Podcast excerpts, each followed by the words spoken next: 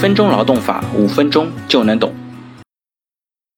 那我们今天来聊一下，下班呢去男朋友那儿住，路上如果发生了交通事故，算不算工伤？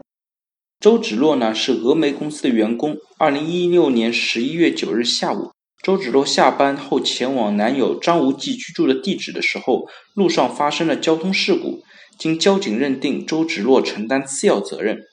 二零一七年九月二十一日。周芷若呢向人社局提出了工伤的申请，人社局调查核实，于二零一七年十二月二十二日做出了不予认定工伤的决定，认为呢她男朋友居住地并非周芷若经常的居住地，也不符合工伤保险相关法律所规定的其他居住地，因此呢事发当日周芷若下班后的行进路线不属于法定的下班途中范畴，她受伤呢也不符合工伤认定的法定情形。因此不予认同工伤。周芷若不服，起诉到法院。周芷若认为，在固定男友处往返于工作地点上下班途中发生的交通事故，并且属于合理时间内的合理路程范围，应当认同工伤。因此起诉要求撤销不予认定工伤的决定。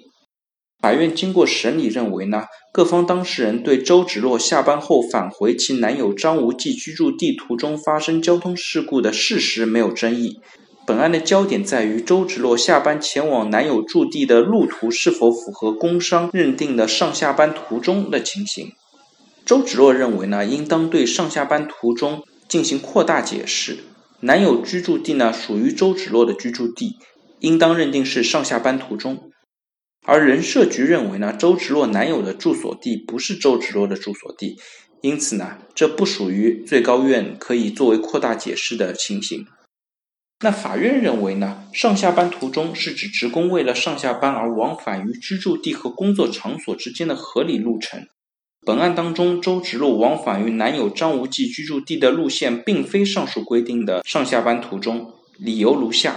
第一呢，是工伤认定的上下班途中，一般是指固定居所到工作场所之间的正常路线。本案中呢，公司为周芷若提供了宿舍，周芷若呢也长期居住在宿舍里面。但这次呢，周芷若在八九月份在男朋友张无忌家居住，属于双方恋爱关系的留宿，并非基于生产生活的经常居住。在缺乏证据证明周芷若具有其他合法住所的情况下。公司提供的宿舍应当是周芷若的居住地。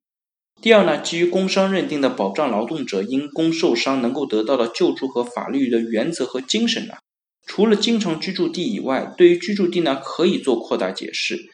这个扩大解释呢，一般包括他的户籍所在地、父母、配偶、子女的居住地，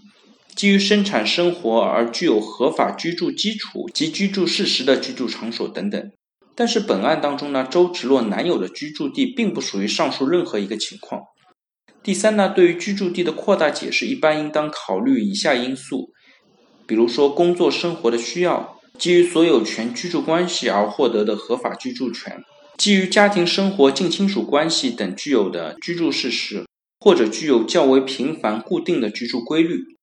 在本案当中呢，周芷若虽然下班后前往男友居住地这个事实没有问题，但是这个地方呢没有户籍，他也没有所有权、租赁关系等等基础，也不属于配偶、父母、子女等经常居住的范围。